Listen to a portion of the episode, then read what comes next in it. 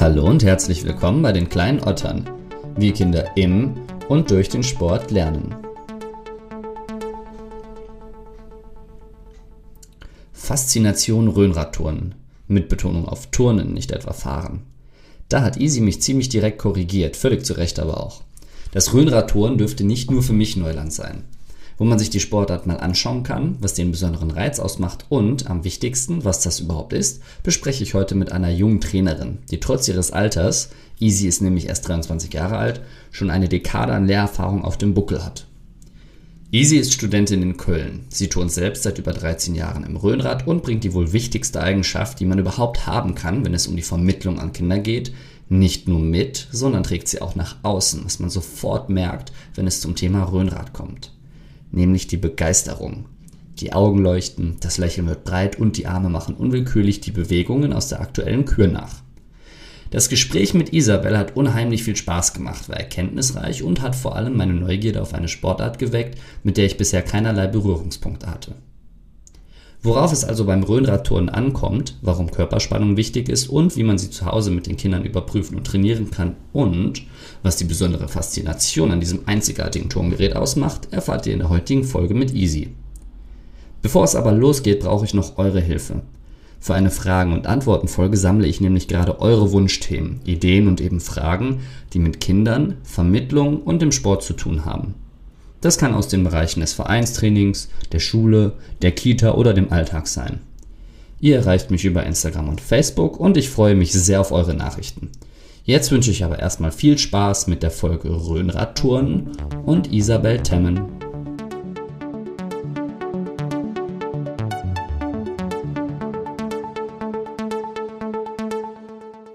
Easy, wie schön, dass du Zeit für mich hast. Ja, gerne. ich bin ein bisschen aufgeregt heute, weil wir reden über das Röhnradfahren und das ist eine der wenigen Sportarten, mit der ich wirklich überhaupt gar nichts zu tun habe. Und ich bin auch schon ziemlich gespannt, was du auf deine erste Frage sagen wirst.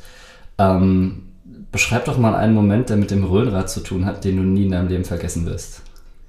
Mm, ja, da gibt es einen Moment, der war relativ am Anfang. Ähm, es gibt beim Röhnrad, also erstmal muss ich dich kurz korrigieren, das ist Röhnradturnen, nicht Röhnradfahren. Das heißt nicht Röhnradfahren? Nee, weil oh. das ist ja kein Verkehrsmittel. Also weißt du, du fährst ja nicht, ja. sondern du turnst, turnst halt im Röhnrad. Macht Sinn. Und ähm, genau, ich hatte das, da gibt es so eine Übung, da hast du so die Arme frei zu den Seiten und dann hältst du hältst dich halt nirgendwo fest, also Freiflug heißt das. Und ich weiß noch, dass ich das das erste Mal, als ich das das erste Mal gemacht habe und wo ich so gemerkt habe, boah, ich kann das und ich habe die Spannung und das, ich krieg das hin und das war so ein geiles Gefühl, einfach so frei zu hängen und ja, das werde ich glaube ich nie vergessen. Ja, das Röhnrad-Turnen hat sich auch aus dem Turnen entwickelt, da sprechen wir auch gleich noch drüber. Mhm. Ähm, vielleicht für die Zuhörer gerade, Easy hat total energisch diese Bewegung nachgemacht. Schade, dass ihr die nicht sehen könnt. Ich habe es jetzt noch nicht so richtig verstanden. Hast du dann in dem Rad drin gehangen oder gestanden oder also genau, also man hat halt so Bindungen. Es gibt ja beim Röhnrad, das sind ja zwei parallele Reifen und die sind verbunden über so Bretter und so Stangen und Griffe. Und unten sind halt diese Bretter. Und da kannst du dich mit den Füßen in so Bindungen reinstellen oder auf die Bretter drauf und dann in die Bindungen rein. Und dann hängst du quasi, du machst quasi eine Radumdrehung, stehst auf den Brettern und hast aber die Hände zu den Seiten, also die Arme quasi zu den Seiten. Und dann musst du das natürlich mit deiner Bauchspannung und generell Körperspannung halten, sodass du dann quasi nur mit den Füßen Kontakt zum Rad hast. Ne? Also, also du bist praktisch mit dem Rad von A nach B gefahren und deine Füße waren festgemacht und du hast dich die ganze Zeit überschlagen. Ähm, ja, kann man natürlich auch, aber man macht dann normalerweise nur eine Radumdrehung. Aber trotzdem, du hast dich dann einmal um genau, überschlagen. Krass. Genau, ja. Ja, das ist tatsächlich gar nicht so schwer. Also es klingt ziemlich abgefahren. Cool, aber. Ja. Ähm, wie bist denn du dazu gekommen, das zu machen? Ähm, ja, schon relativ früh. Also in der Grundschule hat meine Mutter das irgendwie von einer Freundin von mir erfahren, dass die das macht, über ihre Mutter und hat gedacht, boah, das ist was für Isabel. Und äh, hat dann, meine Mutter nennt mich Isabel, sonst nenne ich eigentlich alle Easy, ähm, ähm, hat dann mich da angemeldet und ich weiß noch, ich war das erste, nee, das letzte, also als ich das erste Mal da war, war das letzte Mal vor den Sommerferien. Und das war total scheiße, weil ich habe es von Anfang an geliebt und dann musste ich sechs Wochen warten. Und ja, so bin ich halt dazu gekommen. Also ich wurde dann angemeldet und dann habe ich es auch seitdem nicht mehr aufgehört. Und was ist so deine Faszination daran? Mm, also dieses, was ich gerade schon beschrieben habe, dieses Freihängen finde ich extrem cool. Ähm, auch die Geschwindigkeit, dass man so viele schnelle Übungen machen kann und dass man halt auch so viele verschiedene Übungen machen kann. Das ist sehr vielfältig. Aber ich glaube, was mich so am meisten fasziniert, ist eigentlich, dass, das war auch schon immer so, wenn du zum Rhönrad gehst und da bist, alles um dich herum vergisst. Weil Rhönrad so eine Kombi aus Kraft, Koordination und Beweglichkeit oder Gelenkigkeit ist. Und ich glaube, dass das Gehirn so damit beschäftigt ist, diese Koordination hinzubekommen, dass du an gar nichts anderes mehr denken kannst. Und auch so diese andere Raumwahrnehmung, du hängst dir auf dem Kopf, du machst irgendwas, was du sonst nicht machen würdest so im Alltag, also irgendwelche Übungen, die du halt sonst nicht ausführen würdest. Und ich glaube, dass sich das so ablenkt und so rausholt, das fasziniert mich, glaube ich, am meisten. Das klingt fast wie eine Pause vom Alltag Voll. irgendwie. Ja, und das habe ich auch bei keiner anderen Sportart bisher so erlebt. Also, ja. Welche Erfahrung hast du in der Vermittlung deiner Sportart an Kinder? Ähm, ich habe eigentlich nur gute Erfahrungen. Also es ist eigentlich so, dass Kinder, so wie ich früher halt auch, von Anfang an voll begeistert sind und das auch nicht mehr aufhören wollen und am liebsten immer weitermachen würden und so. Von daher, also es macht mir mega Spaß, wenn Kinder so, es ist ja eine sehr krasse 1 zu 1 Betreuung, ne? Du kannst ja Kinder nicht einfach machen lassen von Anfang an, sondern jede Trainerin, jeder Trainer geht erstmal zu einem Kind hin und bringt dem was bei. Und dann ist es auch eigentlich, klar, man kann auch immer ein bisschen was alleine üben, aber normalerweise trainiert man eigentlich immer mit einem Trainer oder einer Trainerin. Und ähm, genau, da habe ich eigentlich immer, es ist immer schön, wenn Kinder dann zu einem kommen und fragen, so, kannst du mit mir touren? Und dann, ähm, ja, was mit einem machen wollen einfach. Ja, die 1 zu 1 Betreuung ist voll wichtig, oder? Also wenn ich überlege, wie ich als Kind war, wenn du mir so ein riesiges Rad dahingestellt hättest, das wäre schief gegangen.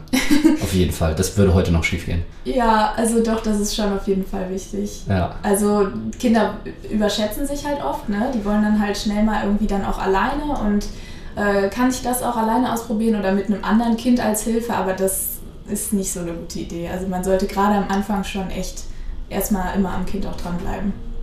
Warum sollte denn ein Kind überhaupt das Rhönradfahren lernen? Das Rhönradtouren, entschuldige. ja, kein Problem. Ähm, also es macht einfach mega Spaß. Wie gesagt, es holt einen so super raus. Ähm, ich finde, es ist auch einfach so eine Konzentrationssache. Also ich habe schon viele Kinder erlebt, die mega aufgedreht waren. Irgendwie, wenn man die so in der Gruppe erlebt hat. Ähm, also Rhönrad ist ja eigentlich eher so ein Einzelsport, ne? aber wenn wir uns zusammen, zusammen warm gemacht haben oder so, dass die Kinder super aufgedreht waren, irgendwie Quatsch gemacht haben. Und wenn die dann aber im Röhnrad sind, dann sind die so voll fokussiert und konzentriert und irgendwie ruhiger. Also natürlich nicht mit allen Kindern, ne? aber viele Kinder, kommt halt auch deswegen, weil man einfach in einer 1 zu 1 Betreuung ist, dann machen die natürlich auch nicht so viel Quatsch. Aber ich glaube, dass das irgendwie nochmal was ganz Besonderes mit dem Körper und auch mit dem Geist so macht. Also es holt einen irgendwie so runter und ähm, fokussiert ganz ganz speziell. Das klingt, äh, das klingt wie ein Abtauchen für mich, finde ich, dass du in dieses Röhnrad reingehst und dann einfach nichts mehr, was um dich herum passiert, wahrnimmst. Kann man das so vergleichen irgendwie? Ja, stimmt. Habe ich so noch nie gedacht, aber finde ich sehr passend. Weil man schafft es ja auch selten, dass ein Kind, das aufgedreht ist, dass es aus sich heraus in eine Beschäftigung reinfällt, die es dann, also nicht ruhig stellt, aber die es beruhigt vielleicht. Ja, stimmt. Mhm. Seit wann machst du das mit den Kindern zusammen? Also seit wann arbeitest du konkret mit Kindern in dem Bereich? Ähm, jetzt seit zehn Jahren, also seit 2011. Da habe ich. Wie alt bist du? Ich bin 23. Also genau, seit ich, habe halt mit 13 äh, angefangen, diesen ja, Trainerassistentenschein zu machen. Ne? Das ist dann natürlich, da kann man dann natürlich noch nicht so super viel machen und man lernt halt jetzt auch nicht krass viel. Es ist ein Wochenende, wo man einfach so ein bisschen die Basics irgendwie lernt. Ähm, aber da haben wir so ein bisschen auch angefangen, unseren Verein so ein bisschen umzustrukturieren und das war total cool, dass wir dann so, ich habe das noch mit drei anderen zusammen gemacht, dass wir dann ähm, ja so ein bisschen anfangen konnten, auch neue Kinder reinzuholen und ähm, ja, den Verein zu vergrößern und selber auch einfach mal mit Kindern zu arbeiten. Also es war damals natürlich eine neue und schöne Erfahrung für mich. Wie fängt man da denn mit einem Kind an? Also wenn dieses riesige Rad da steht, du musst es ja didaktisch total reduzieren, oder? Dass man da überhaupt einen, einen Anknüpfungspunkt findet. Und was ich auch fragen wollte ist, ähm, gibt es Rhönradvereine oder sind das dann immer Teile von Turnvereinen? Ähm, das sind Teile von Turnvereinen. Also ich glaube, also ich würde jetzt immer auch von Rhönradverein sprechen, aber ähm, in den beiden Vereinen, wo ich jetzt selbst drin war, da gab es auch immer noch oder gibt es auch immer andere Sportarten noch. Ne? Also ich weiß nicht, wie das ist, wenn man jetzt mehr auf Leistung trainiert. Ich bin jetzt eher im Breitensport dann tätig gewesen. Ähm, und da gab es auch dann Tischtennis und andere Sportarten halt normal. Ne? Ähm, und zu deiner ersten Frage. Hm, also es ist tatsächlich gar nicht so schwer, das didaktisch so runterzubrechen, weil ich meine, man würde ja einem Kind jetzt sowieso nicht irgendwie was über Muskeln erklären und welche Muskeln sie wie anspannen müssen oder so, wenn sie sich jetzt in dieses Rad stellen. Ähm, man fängt eigentlich immer so an, ich habe ja am Anfang von diesen Brettern gesprochen und ähm, da stellen die Kinder sich erstmal so drauf, dass die quasi im, jetzt muss ich mal im Seitverhalten stehen. Also dass man, dass sie quasi, ähm, dass, dass quasi die große Öffnung von dem Rad vor denen ist. Ich kann es gerade, oh, das ist voll schwer zu beschreiben. Es ist super schwer zu beschreiben. Ich denke gerade an ähm, das Bild, ist das von Da Vinci, wo der Typ ähm, da steht und die Arme zu genau. den Seiten gestreckt hat und die Beine und wo der Bauchnabel der Mittelpunkt ist.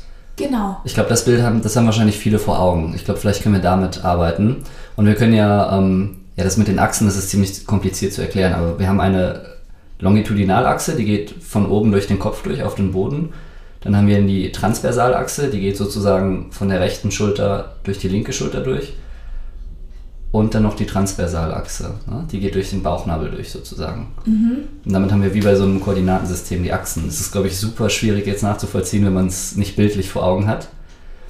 Aber um das jetzt auf das Röhnrad runterzubrechen, du kannst ja entweder so stehen, dass du dich entweder mit dem Gesicht in Rollrichtung bewegst oder mit dem Hinterkopf in Rollrichtung bewegst, genau. sozusagen. Oder du stehst eben seitlich drin. Genau. Eine andere Möglichkeit gibt es ja eigentlich gar nicht, oder? Ähm, ja, also zumindest so zu den Basic-Teilen erstmal. Also es gibt sehr, sehr viele weitere Möglichkeiten, aber du hast es mega gut eigentlich jetzt beschrieben. Ich würde sagen, das mit den Achsen hat mich gerade ein bisschen überfordert, aber ja. Ähm, das mit dem Bild ist auf jeden Fall mega gut. Also ich glaube, das haben auch wirklich wahrscheinlich viele vor sich, so dieses Bild.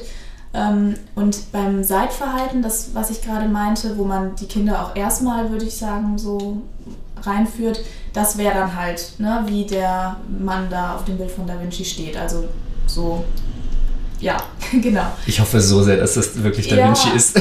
ich hoffe, dass, dass man gerade versteht, wovon wir reden. Ja, das wird passen. ja. Genau, also damit fängt man an und dann ähm, sind die Füße halt in den Bindungen und die Hände an den Griffen. Also so auf, ja, eigentlich auf Kopfhöhe, Höhe, dann zu den Seiten gibt es so Griffe, wo man reingreifen kann. Ähm, und da halten die Kinder sich fest und dann können die so von links nach rechts einmal so ein bisschen Schwung holen und dann würde man mit denen rumrollen. Du rollst direkt mit denen rum? Ja, schon.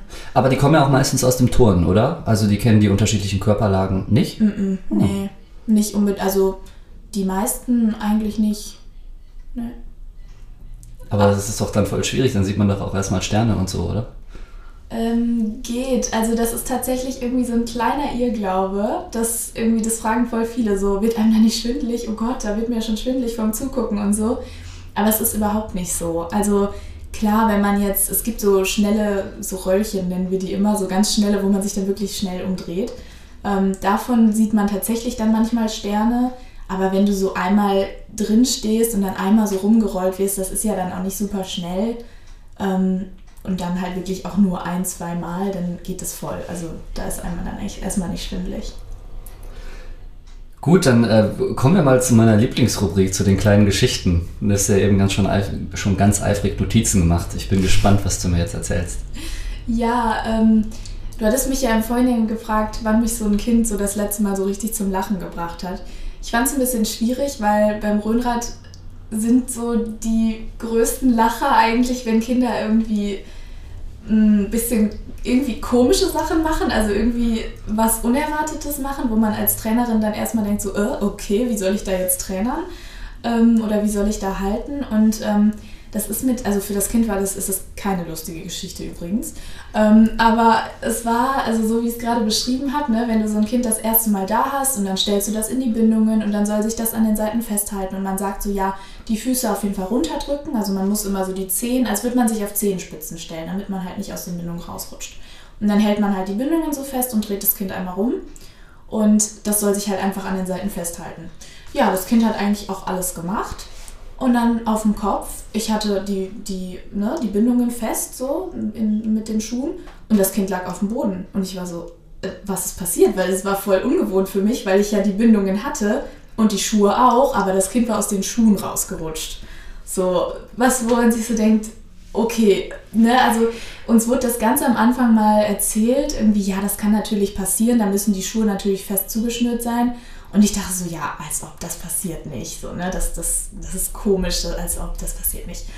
Und dann ist es halt tatsächlich passiert. Und ich war so, okay, ich, also ich war natürlich auch erstmal geschockt, so, aber im Nachhinein ist es irgendwie schon eine witzige Geschichte für mich, weil es einfach so komisch war in dem Moment für mich. Ich stand da und dachte so, okay, alles safe und das Kind lag auf dem Boden. Aber ja, wie gesagt, für das Kind nicht so witzig. Ist natürlich eine sehr einladende Geschichte jetzt für Eltern, die bis eben gerade noch überlegt haben, ihre Kinder vielleicht mal zum Röhnradtouren zu schicken. Ist, geht es dem Kind gut? Ja, dem Kind geht es gut. Ist ja, nichts passiert. Es hat dann auch weiter geturnt. Es ist aber auch keine so große Fallhöhe, oder? Also ich meine, diese Kinderräder, die sind ja nicht so groß. Ne? Nee, genau. Also ich glaube, das Kind war tatsächlich sehr klein. Ich glaube, das Rad war 1,50 oder so.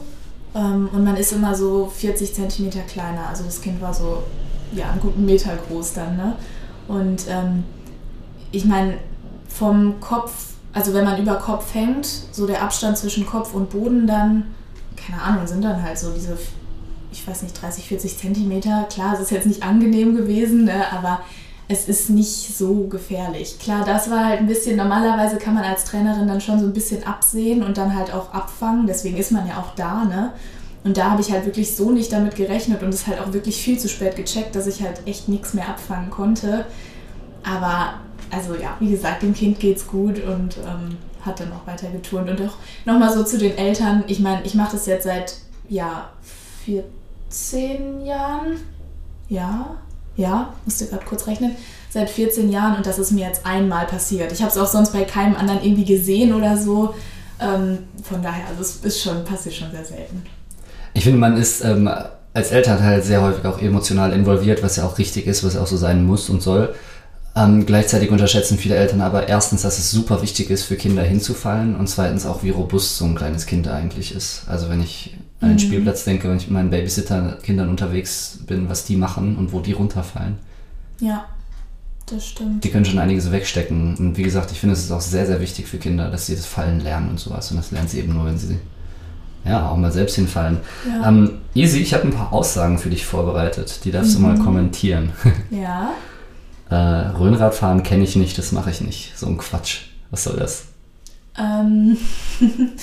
Also der erste Teil voll, also habe ich sehr, sehr oft gehört, den ersten Teil. Also Grönrad kenne ich nicht. Was ist das?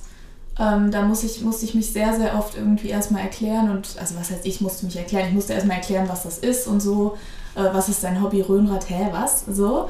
Ähm, aber kenne ich nicht, mache ich nicht, eigentlich nicht. Also wenn ich es dann erklärt habe, war es immer so, ach cool, kann ich das mal ausprobieren. Und ich habe auch sämtliche Freundinnen früher, als ich noch in der Schule war, immer mitgenommen zu meinem Röhnradverein und da irgendwie die mal ins Rad gestellt und so, weil das halt jeder auch irgendwie mal ausprobieren wollte. Röhnradtouren ist Mädchensache. Mm, es gibt schon echt mehr Mädels als Jungs da. Ähm, ich finde nicht, also, weil das ist, hat halt auch viel mit Kraft zu tun, ne? Und äh, ja, es ist halt einfach so, dass gerade dann Jungs, wenn die ein bisschen älter werden, mehr Muskeln aufbauen können. Das ist ja einfach so. Ähm, und dann halt auch die ganzen Kraftteile auch touren können. Aber Jungs touren nicht so ordentlich wie Mädchen meistens. Also bei den Mädels ist meistens so die Ausführung besser. Auch nicht immer, ne? Ich will jetzt nichts hier pauschalisieren, aber ähm, das ist so oft so.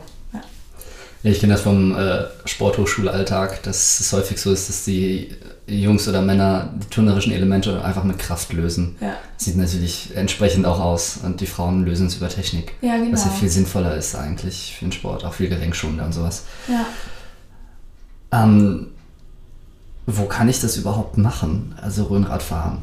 Also wenn ich jetzt zu Hause sitze und mir das hier anhöre, würde ich mir denken, ja, das klingt alles ganz cool, aber also mm. das gibt es ja auch nicht an jeder Ecke. Ne? Ja, das stimmt. Es ist tatsächlich nicht ganz so äh, häufig, dass Vereine das anbieten. Ähm, NRW ist zum Glück so das Bundesland, wo es, glaube ich, am meisten verbreitet ist jetzt in Deutschland. Ähm, und das kann man dann schon, also in Münster halt, wie gesagt, also da komme ich her, da ähm, habe ich das angefangen. Ähm, in Köln, hier im, im Raum Köln gibt es auch relativ viele Vereine, also Leverkusen, Aachen, dann Stolberg, weiß ich noch, hat einen Verein. Ähm, ja, dazu habe ich mir jetzt keine Notizen gemacht, keine Ahnung. Ähm, aber in, in NRW, wenn man das mal googelt, dann findet man das auf jeden Fall. In Krefeld gibt es noch einen Grünradverein. Ähm, oder halt einen Verein, ne, die, der, der Rhönrad anbietet, so, genau. Was machst du so klassischerweise in einem äh, Rhönrad-Tourentraining mit den Kindern? Also wie kann ich mir das vorstellen? Mm, also es ist eigentlich immer so, dass wir uns zusammen aufwärmen. Ähm, also mit den Kindern oder halt, dass die Kinder sich alleine aufwärmen, je nachdem wie alt die sind. Ähm, und dann guckt man einfach, wer als erstes die Bindungen im Rad hat. Also jede holt sich dann so sein Rad. Ne? Ich spreche jetzt mal von jede, also Mädels, weil es eigentlich echt, also ja, hauptsächlich Mädels sind. Ähm, jede holt sich so ihr Rad und dann ähm, machen die so ihre Bindungen rein und dann guckt man, wer als erstes fertig ist oder wer als erstes ruft, so, kann jemand mit mir touren? Und dann geht man dahin und dann, die haben meistens so eine Kür, also, also eigentlich immer, nur wenn die jetzt ganz neu sind, dann vielleicht noch nicht, aber normalerweise baut man mit denen so eine Kür, also so eine Übungsabfolge.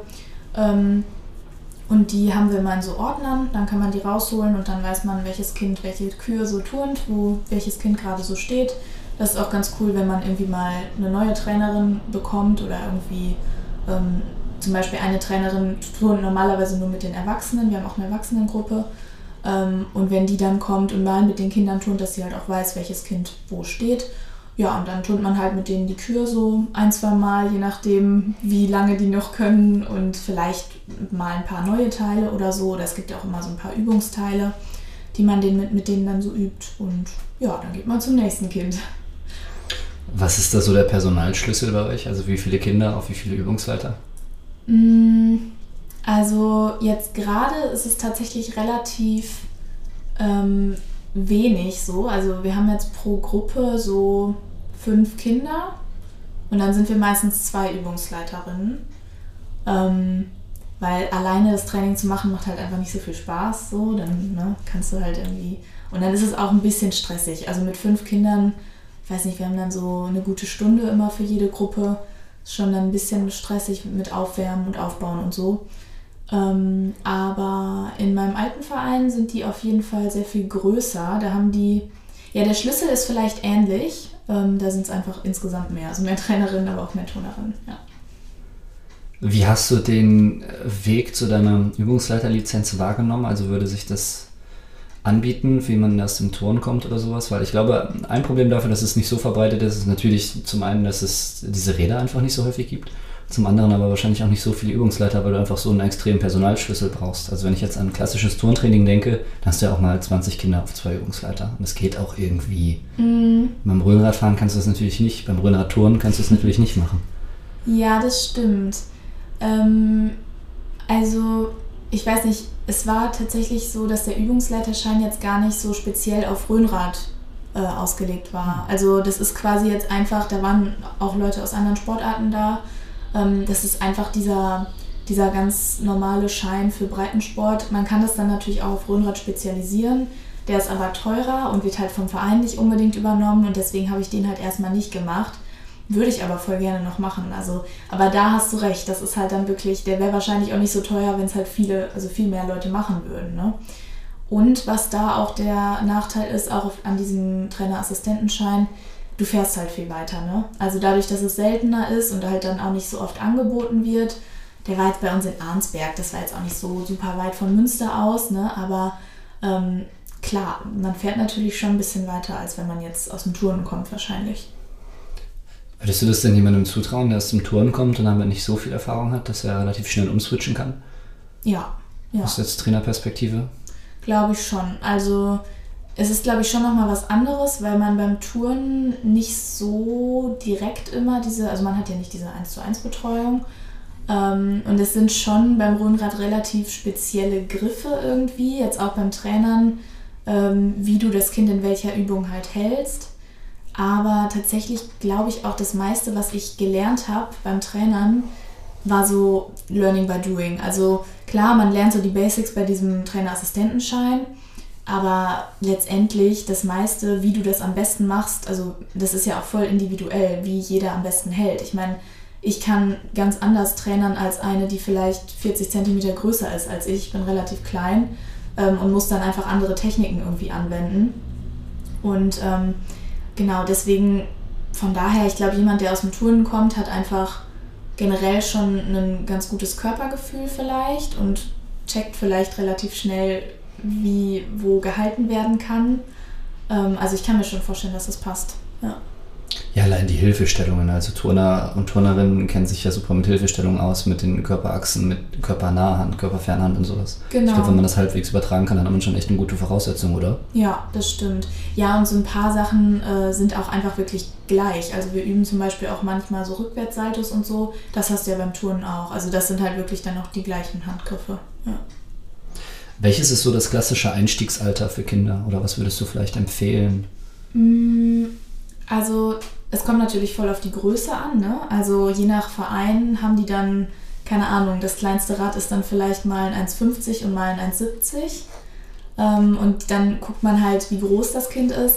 Aber auch so sehr großgewachsene Kinder, die dann vielleicht schon ins Rad passen, aber erst vier sind, würde ich nicht empfehlen. Also ich würde so sagen, ab Grundschulalter ist schon ganz gut, weil man muss sich schon auch echt konzentrieren können. Und ich glaube so, je älter man wird, desto mehr Angst hat man irgendwie ähm, vor dem Röhnrad oder Respekt, sagen wir mal lieber Respekt.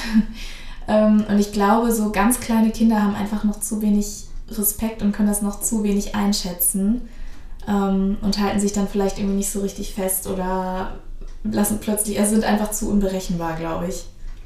Was wären noch äh, weitere Aspekte, die ein Kind mitbringen muss, wenn es damit anfangen möchte? Mm, also es ist auf jeden Fall gut, wenn es eine Grundkörperspannung hat. Also wenn so Kinder kommen, wo man schon sieht, boah, ähm, ja, okay, ich will jetzt, also, ne, die halt irgendwie nicht so, so eine Körperspannung haben, ist halt anstrengend. Also die haben viel mehr Schwierigkeiten, sich darin zu halten. Ähm, ja, bewegen sich so je nach, also so ne, mit der Schwerkraft irgendwie von links nach rechts, wie das Rad halt rollt. Und das ist halt auch als Trainerin ein bisschen schwieriger, das dann irgendwie beizubringen, aber es geht natürlich auch und es kommt ja auch. Also es ist schon cool, wenn das ein Kind mitbringt, aber das kannst du beim Rundrad natürlich auch lernen. Was bedeutet Grundkörperspannung? Wie kann ich das überprüfen und wie kann ich das vielleicht auch meinem Kind beibringen, wenn ich jetzt als Elternteil wirklich nicht aus dem Sportbereich komme? Mhm. Also mit Grundkörperspannung meine ich so, dass man, ja, es gibt ja diese klassischen Übungen, dass man irgendwie weiß nicht, zu dritt da steht, zwei Personen außen und eine in der Mitte und dass die Person in der Mitte immer so nach vorne und nach hinten also fallen soll und sich halt anspannen soll, so wie so ein Brett. Also das meine ich so ein bisschen mit Grundkörperspannung, dass man halt ja Bauchmuskeln, Rückenmuskeln, Beinmuskulatur, dass man die so ein bisschen hat. Ähm, und ich glaube, also wie man das üben kann, ist so ja, so diese Planks sind auf jeden Fall gut. Das haben wir auch beim Aufwärmen immer so integriert, ähm, dass die Kinder das mitmachen. Und das kann man natürlich auch super zu Hause machen. Ne? Also das äh, können Eltern den Kindern auch irgendwie beibringen letztendlich. Aber es ist jetzt auch nicht, also wenn es nicht so ist, ist es auch nicht schlimm. Ne? Also es, es können jetzt nicht nur Kinder machen, die super vortrainiert sind. Also das ist ja auch nicht der Sinn vom Röhnrad, dass sie dann da schon schnell im Leistungsbereich sollen, sondern die sollen ja vor allem Spaß haben. Ist das äh, dein Mantra oder deine Philosophie, dass so ganz oben steht Spaß? Schon, ja, ja.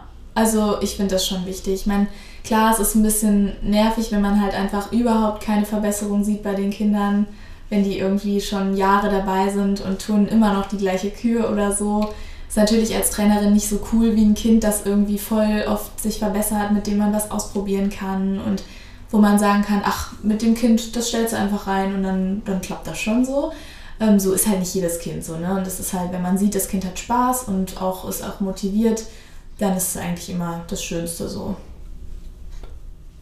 Ist ähm, Das ist die Frage nach dem Huhn und dem Ei. Da bin ich letztens noch drüber gestoßen in einem, in einem Hockey-Interview mit der Anne. Ist der Spaß die Konsequenz aus dem Rhönradfahren oder ist der Spaß der Grund dafür, dass man das macht? Rhönradtouren, Entschuldige. Ähm. Hm. Ist fies, ne? Weil ich dich auch nicht darauf vorbereitet habe. ja, kein Problem. Ähm, ich glaube, das Erste. Also ich glaube, dass man Rhönrad turnt und dann Spaß hat und dann geht man aber wieder hin, weil man sich an den Spaß erinnert vom letzten Mal und Lust drauf hat und dann tut man Rhönrad und so weiter. Genau. Und für dich als junge Trainerin muss ich auch sagen, bin ich gerade hellhörig geworden. Es, also wenn du sagst, dass sich ein Kind nicht so schnell entwickelt wie ein anderes oder dass eins ein bisschen schwächer oder stärker ist und dass das für dich dann als Trainerin auch irgendwie cooler oder weniger cool ist. Würdest du das, würdest du dabei bleiben? Dass es wirklich so ist? Also wenn, man, wenn, wenn du ein Kind hast, das sich nicht so schnell entwickelt und nicht so gut entwickelt, dass dir das weniger Spaß macht? Mm. Oh, das ist echt fies irgendwie. Ich lasse dir mal Zeit zu überlegen und äh, berichte mal kurz von mir. Mhm. Ich bin ja Schwimmlehrer unter anderem und ich muss sagen, dass ich es am Anfang auch nervig fand, wenn einige Kinder irgendwas nicht gelernt haben. Aber ich habe es irgendwie geschafft, mich davon immer weiter zu distanzieren und das ähm, vielleicht auch, also ich nehme es nicht persönlich, wenn sich ein Kind schlechter entwickelt, sondern ich hinterfrage ähm, vielleicht die Methode, die angewendet wurde oder die Ansprache oder sowas. Und ähm, eben dadurch, dass wir im Breitensport sind, wir sind mit 95% aller Leute überhaupt im Breitensport, ähm, ich glaube, dadurch kann man sich auch total von dem Leistungsgedanken lösen und dann auch wieder den Spaß und die Freude irgendwie ins Spiel bringen. Und ähm, dann bin ich auch weggegangen von dem Anspruch, dass jedes Kind perfekt schwimmen muss. Mhm. Und dadurch, dass ich davon weggegangen bin, haben sich die Kinder viel, viel besser entwickelt. Mhm. Und das finde ich einen total interessanten Punkt, weil das ist eigentlich so, das ist ja normal, das ist der erste Gedanke auch für Lehrkräfte oder alle Leute, die irgendwas vermitteln. Wenn das jemand gut lernt, dann macht mir das Spaß, weil das vielleicht auch ein Feedback für meine gute Methode ist. Und wenn jemand schlecht lernt, dann denke ich mir auch, das ist aber blöd, irgendwas stimmt mit ihm nicht. Aber man kann ja auch sagen, ja gut, vielleicht erweitere ich meinen Horizont, vielleicht sehe ich das als gemeinsamen Lernprozess an. Ja, stimmt. Ja. Ja. Also ich muss sagen, das macht mir generell Spaß. Ne? Es ist jetzt nicht so, dass ich irgendwie bei den Kindern, die sich jetzt nicht entwickeln oder so seit Jahren die gleiche Kühe haben. Das sind erstmal wenige Kinder, ne? Ähm, und es ist auch nicht so, dass ich dann denke, so, oh nee. Also ich tue auch gerne mit denen. Ähm, ich glaube, hm, ja, also dieser Leistungsgedanke, da wollte ich auch später nochmal, wenn sich das ergibt, was zu sagen, weil das ist irgendwie äh, auch ein ganz guter Punkt. Vielleicht muss ich mich da selbst echt auch noch ein bisschen von, von lösen. Ich habe eigentlich gedacht, dass ich es schon ganz gut geschafft habe, aber ähm, das macht mich gerade doch nochmal darauf aufmerksam, dass es vielleicht noch nicht ganz so ist. Hm, ich weiß nicht. Also ich glaube, von den Methoden her, weil ich ja mit allen Kindern irgendwo auch das Gleiche mache, ist es doch eher so, dass ich dann das Gefühl habe, dass es wirklich auch an der Motivation oder an der, ich weiß nicht, am Kind liegt. Aber klar, vielleicht muss ich auf die Kinder dann irgendwie nochmal anders eingehen oder die nochmal irgendwie anders motivieren. Es hängt halt bei denen auch oft mit Angst zusammen, dass sie einfach auch wirklich nicht wollen und wenn man irgendwie dann mal was Neues ausprobieren will, dass dann irgendwie, oh nee, will ich nicht, habe ich Angst vor. Äh, und das ist dann immer so schwierig, weil man als Trainerin dann so ein bisschen sind einem so die Hände gebunden, weil du kannst das Kind natürlich nicht dazu zwingen und natürlich kann man versuchen zu überreden, aber wenn es einfach partout nicht will und einfach Angst hat, ja. Aber ähm, also, ne, wenn, wenn die Kinder Bock drauf haben und jede Woche kommen und dann, dann haben sie ja wohl Bock, ähm, dann schön. Also dann mache ich das natürlich auch mit denen. Dann haben sie halt die gleiche Kühe. Ist eigentlich auch egal. Also Hauptsache sie haben Spaß, ja. Aber ist das denn schlimm, wenn ein Kind Angst hat? Kannst du dann nicht einfach in einem Monat nochmal probieren?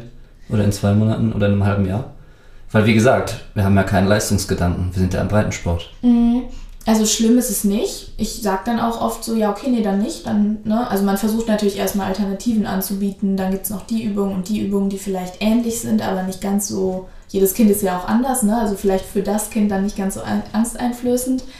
Ähm, aber es ist oft so, dass man dann, dass man dann doch irgendwann irgendwas mit dem Kind ausprobiert und dann fällt es vielleicht doch raus oder so und dann ist natürlich die Angst bestätigt und dann ist die Übung meistens gestorben, so ungefähr. Also dann kann man die auch meistens in einem Monat oder einem halben Jahr nicht mehr machen. Das ist dann so die Hassübung von dem Kind. Ähm, ja, je nachdem, wie schlimm das dann auch ist oder wie oft das Kind rausfällt und so, ne? Aber ja. das klingt so krass, wenn das Kind rausfällt, irgendwie.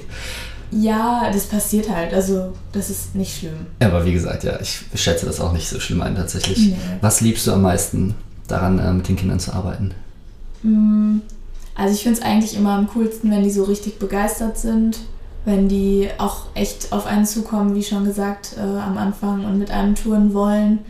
Ähm, wenn die einen zum Lachen bringen, weil die irgendwas, keine Ahnung, komisches machen ähm, das sind eigentlich viele Sachen, die mir einfach Spaß machen. Und halt auch, ich habe das halt auch wirklich beim Trainern, dass ich alles um mich herum vergesse. Also es ist einfach so das Röhnrad. also nicht nur, wenn ich selbst tue, sondern auch beim Trainern. Was würdest du zum Thema Leistung sagen?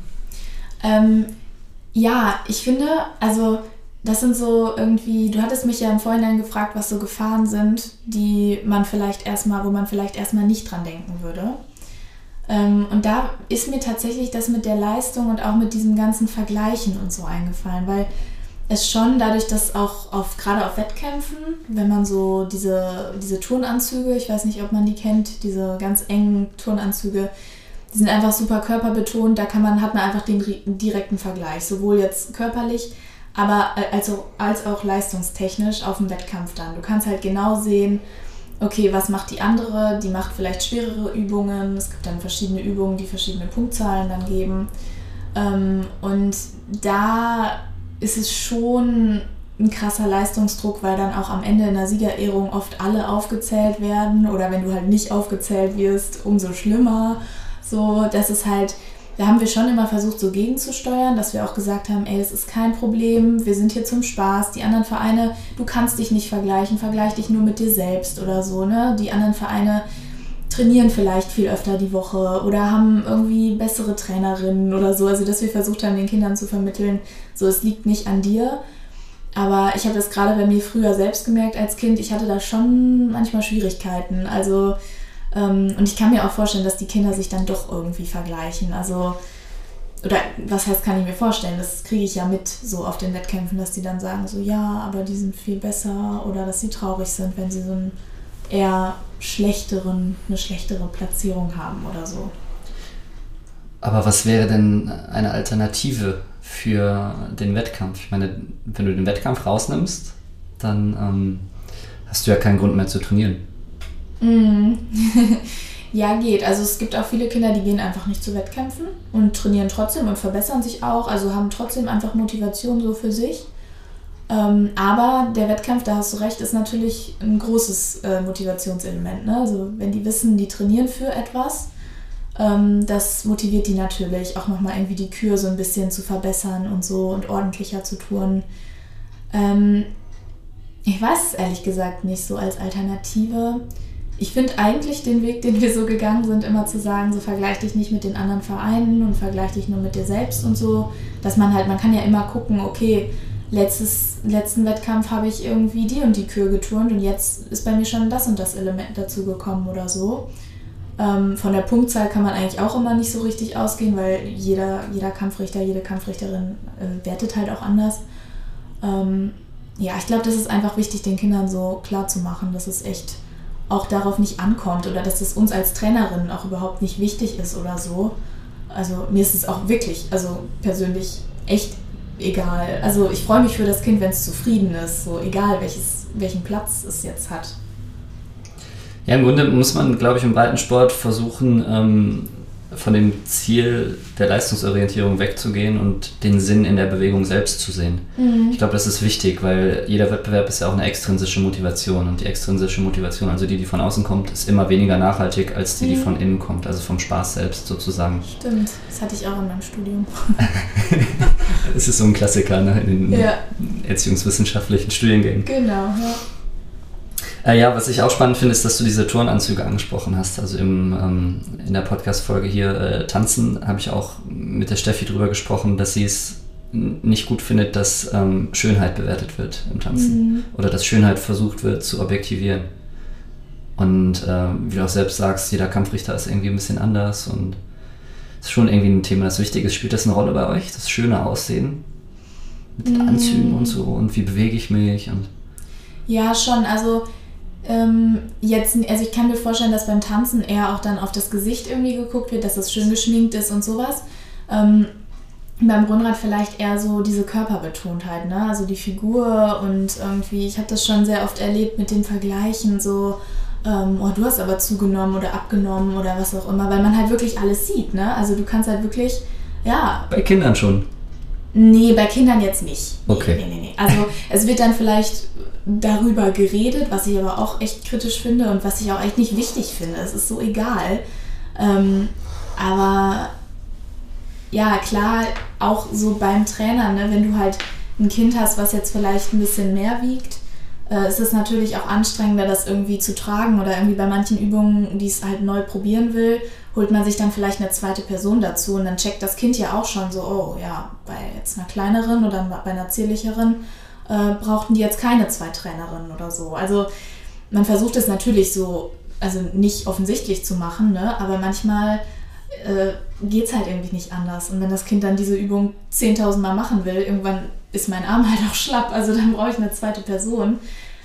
Ja, also ich, ich weiß nicht, ich glaube, das kriegt man schon so zu spüren als Kind irgendwie. Das ist eine sensible Thematik auf jeden mhm. Fall. Ich kenne das vom Schwimmen, wo die ähm, kräftigeren Kinder häufig früher das Seepferdchen schaffen, weil sie nicht so schnell untergehen, weil sie mehr Krass, ja. Auftrieb haben, ja. Das ist tatsächlich auch was, das man irgendwie auf dem Schirm haben muss. Das finde ich übrigens sehr, sehr gut bei dir, dass du sowas einfach ganz klar ansprichst. Mhm. Also ich bin selbst auch kein Fan von Blümchenpädagogik. Also man, natürlich muss man in der Ansprache überlegen, was man den Kindern sagt und wie man das macht. Mhm. Aber wenn man drüber redet, so wie wir jetzt, finde ich, ist es auch wichtig, das einfach zu benennen. Ja, und das ist auch. zum Beispiel was, das ich gar nicht auf dem Schirm hatte, wenn du ein mhm. Kind hast, das ein bisschen größer ist schon, dass du da vielleicht einfach selbst gar nicht kräftig genug bist. Ja. Ja, und deswegen ist es irgendwie beim Röhnrad unterschwellig irgendwie so gut, wenn man zierlich, klein und schmal ist, so ungefähr. Ne? Also wenn man irgendwie schon, wenn man anfängt und schon ein bisschen größer ist oder auch dann automatisch ein bisschen schwerer, ist es halt gleich irgendwie ja, ich weiß nicht. Also schwieriger. Mhm. Ist halt allein schon biomechanisch wegen des Körperschwerpunktes ist das ja schon eine ganz andere Geschichte. Da müssen wir jetzt gar nicht drauf eingehen. Ähm, du hast es eben selbst schon angesprochen. Ich wollte dich nochmal nach Ängsten fragen, die Eltern typischerweise haben, die sie aber eigentlich gar nicht haben müssten, jetzt bezogen auf das Röhnrad. Mhm. mhm. Also ich kann mir vorstellen, dass Eltern Angst haben, dass Kinder sich irgendwie irgendwo drüber rollen. Also, keine Ahnung, dass das Rad über das Kind drüber rollt irgendwie oder dass das Kind irgendwie über die Finger rollt oder so. Das ist auch immer eine große Angst jetzt. Ja, von Eltern, aber auch von den Kindern selbst. Ne? Wie schwer ist so ein Rad? Entschuldige, dass ich dich unterbreche. Boah. So ungefähr? Also. Ich glaube schon so 50 Kilo. Kommt halt auch auf die Größe an. Oder 50, 60? Krass. Vielleicht. Und passiert es manchmal, dass man da. Aber eigentlich ist man ja in dem Rad drin. Ja, nicht immer. Also du, also es gibt halt diese Teile in den Bindungen, ne, wo du halt einfach ganz klassisch, klassisch da stehst und dich dann an den genau an den äh, Griffen festhältst und so rumrollst, aber das ist eigentlich eher so am Anfang sind das so die Übungen. Und dann geht man so zu zentralen Teilen über, wo man dann nicht mehr in den Bindungen steht ähm, und sich dann zum Beispiel außen am Rad, also am Reifen festhält, ne, mit den Händen. Und dann musst du halt, wenn du ganz rumrollst, natürlich irgendwann einmal die Finger aufmachen, damit du den nicht drüber rollst. Und in der Regel vergessen die Kinder das nicht, weil die vorher dann wirklich so, aber dann rolle ich mir doch über die Finger und dann sagst du denen das einmal und dann vergessen sie es auch nicht. Und während der Übung kannst du ja auch nochmal irgendwie sagen, so jetzt Finger auf und dann passiert das nicht.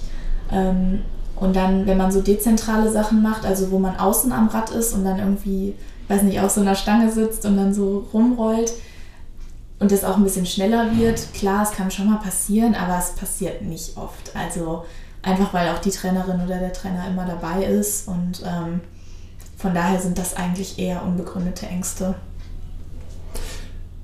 Es ist auch immer eine Frage der Wahrnehmung. Also ich glaube, mit einer der der gefährlichsten Sportarten, mit einer der gefährlichsten Sportarten ist tatsächlich Fußball. Auch mhm. viel, viel verletzungsanfälliger als Kampfsportarten. Ja. Und das sieht man nicht. Und bei den Kindern sagt man sich, hier nimmt, geht Fußball spielen, da denkt sich keiner genau. was bei, aber oh nee, Boxen, nee. Ja. So, ja. und ähm, ich finde bei dem Röhnradturnen ist das mit den Fingern beispielsweise, dass die natürliche Redung, Bewegung von einem Rad, das man turnt, das machst du ja auch nicht auf den Fäusten. Ja. Weißt du? Und das genau. schließt sich ja dann schon wieder aus. Ähm, gut, also nochmal zum Röhnrad vielleicht. Du hast diese zwei Reifen mhm. und dann hast du zwischen den Reifen auch so eine Art Reckstange.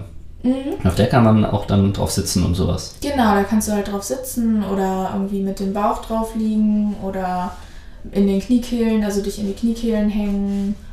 Ähm, ja, da gibt es auf jeden Fall viele Variationen. Ja.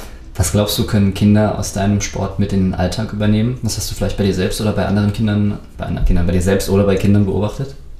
Mm, also ich glaube, was halt irgendwie manchmal helfen kann, ist so, wenn man so eine Wettkampfsituation hat und dann voll aufgeregt ist und im Rad steht und nochmal durchatmet und dann geht's los, dass man das vielleicht so ein bisschen auf so, so Prüfungssituationen übertragen kann. Also dass man dann auch irgendwie in der Prüfung sitzt und dann so dieses Gefühl hat, so ich stehe jetzt im Rad und dann atme ich nochmal durch und dann geht's los und dann bin ich aber voll dabei und es ist egal, was um mich herum passiert.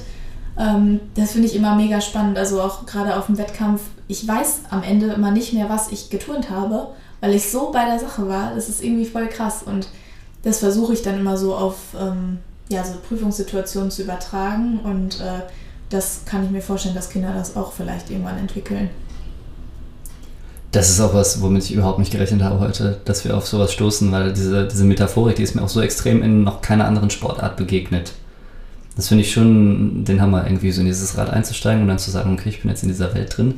Also das, mhm. das hat schon was. Ähm, liegt dir noch irgendwas auf dem Herzen, das du loswerden möchtest? Ein Tipp für Eltern oder Übungsleiter vielleicht? Mm, ja, was ich mir so vorher auch überlegt hatte, ähm, du hattest ja auch so als Stichpunkt mal so Helikoptereltern und so. Ähm, also auf Wettkämpfen habe ich es oft erlebt, dass viele Eltern so krass dabei sind und so, ich glaube einfach dadurch, dass sie dabei sind, so einen Druck auf das Kind ausüben. Also Wettkampfsituationen, haben wir vorher schon drüber gesprochen, sind sowieso voll die Drucksituationen.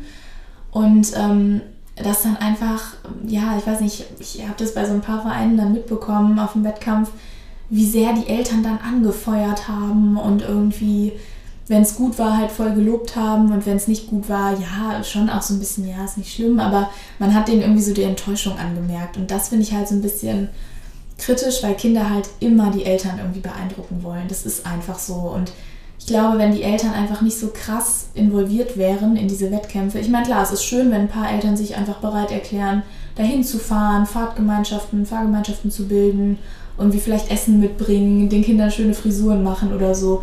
Das ist cool. Also was heißt schöne Frisuren? Einfach, dass die Haare aus dem Gesicht sind, ne? Um jetzt nicht, also das ist jetzt wirklich nicht wichtig beim Rundert, dass man eine schöne Frisur hat auf dem Wettkampf. Ja, aber auch wichtig, dass sich die Haare da nicht drin ja, verheddern oder sowas. Ja, ja. Also das ist schon wirklich, ne? Dass man richtig krass irgendwie mit Haarspray arbeitet und irgendwelchen Spangen, so gerade wenn man sehr, sehr lange Haare hat das kann schon nervig sein. Oder auch ein Ausführungsfehler, wenn du dann mal irgendwie so den Kopf bewegst, um die Haare aus dem Gesicht zu wischen oder so. Ähm, genau, also das ist schon cool, wenn Eltern sich da einfach engagieren und so. Ähm, und ich habe auch gar nichts, also ich habe mich auch gefreut, wenn meine Eltern früher dabei waren bei Wettkämpfen und so und mir zugeguckt haben. Aber ich kann mich tatsächlich, ich glaube, die waren vielleicht dreimal dabei oder so. Und ich habe wirklich zig Wettkämpfe geturnt. Also und manche Eltern, da habe ich jetzt noch das Gesicht vor Augen von irgendwelchen Vereinen, die ich halt auch nur auf Wettkämpfen gesehen habe, ähm, wo ich dachte so, ey, muss es sein, immer dabei, also lass das Kind einfach machen so. Das ist so ein bisschen der Tipp für Eltern von mir, dass ich einfach sagen würde, Kinder einfach machen lassen und ein bisschen auch in ihrer Gruppe mit den anderen Kindern. Man muss nicht immer dabei sein als Eltern. Vielleicht ähm, als, als Tipp für die Eltern, ich muss gerade an, egal, an Provin Fasold, den habe ich im Handball interviewt, mit dem sind wir darauf gekommen, ähm, da geht es um die Kommunikation im Handball mhm. und äh, da, also generell ist das bei Spielsteuern so, da sagt man, ähm, man soll so viel, äh, so wenig wie möglich kommunizieren und so viel wie nötig. Und vielleicht kann man das einfach Eltern mitgeben. Also mhm. so viel wie nötig, aber gleichzeitig so wenig wie möglich machen, dass sich das Kind wohlfühlt. Weißt du, wie ich das meine? Mhm. Ich meine, ich kenne das ja von mir vom Fußball von früher und die Eltern da standen. Ich glaube, als Kind durchläuft man da auch Phasen. So als kleines Kind braucht man das, das ist das wichtig. Ja. Dann wird man älter, dann lässt man es vielleicht zu und irgendwann hat man keinen Bock mehr drauf. Wenn sie dann aber nicht da sind, ist man trotzdem traurig und so mhm. weiter. Also ich glaube, dieses so viel wie nötig und so wenig wie möglich ist da vielleicht ein ganz gutes Mantra. Oder wie würdest Stimmt. du das sehen? Doch, finde ich sehr treffend, ja. Hm. Gut, liebe Isi, es hat mir großen Spaß gemacht. Danke für die Einblicke, die du äh, mir und uns gewährt hast. Ja, gerne. Danke, dass ich hier sein durfte. Es hat mich wirklich gefreut. Es war cool. Vielleicht, ähm, wenn ich ganz viel Glück habe, kann ich das ja auch mal irgendwann mit dir ausprobieren. Da hätte ich schon echt Bock drauf. Ja, voll. voll Dann gibt es auf jeden Fall ein Update oder ein kleines Video, wie ich mir die Finger einklemme für Instagram. ähm, traditionell endet der Podcast mit einer Erfahrung, von der ich dich bitten würde, dass du sie schilderst von der du dich, äh, von der du dir wünschen würdest, dass jedes Kind sie macht? Mhm. Ja, ähm, eigentlich habe ich tatsächlich die schon am Anfang so ein bisschen. Das war das mit dem, was ich nie vergessen werde, diesen Freiflug da, den mhm. ich am Anfang beschrieben habe. Weil das einfach so ein Gefühl von Kontrolle über das Rad war. Also wenn man so das erste Mal so checkt, boah, ich kann das steuern und ich kann irgendwie mit meinem Körper und mit meiner Körperspannung irgendwie dieses Rad bewegen, ohne dass mir jetzt irgendwie eine Trainerin hilft, weil das war nämlich tatsächlich auch alleine. Ich habe es dann nämlich einfach mal ausprobiert, ähm, weil ich irgendwie so wusste in meinem Kopf, dass ich das halten kann, ähm, dass man ja als Trainerin eigentlich die Kinder nicht machen lassen sollte. Aber ich habe es halt einfach gemacht als Kind. Ähm, das finde ich irgendwie war so eine schöne Erfahrung, die ich irgendwie Kindern auch wünsche, dass sie einfach ähm, ja, so dadurch kriegt man einfach, einfach auch Selbstbewusstsein, finde ich, wenn man so checkt, okay, ich kann das und ich habe die Kontrolle übers Rad und ja, das war eine schöne Erfahrung. Kleine Otter, Kinder und Sport.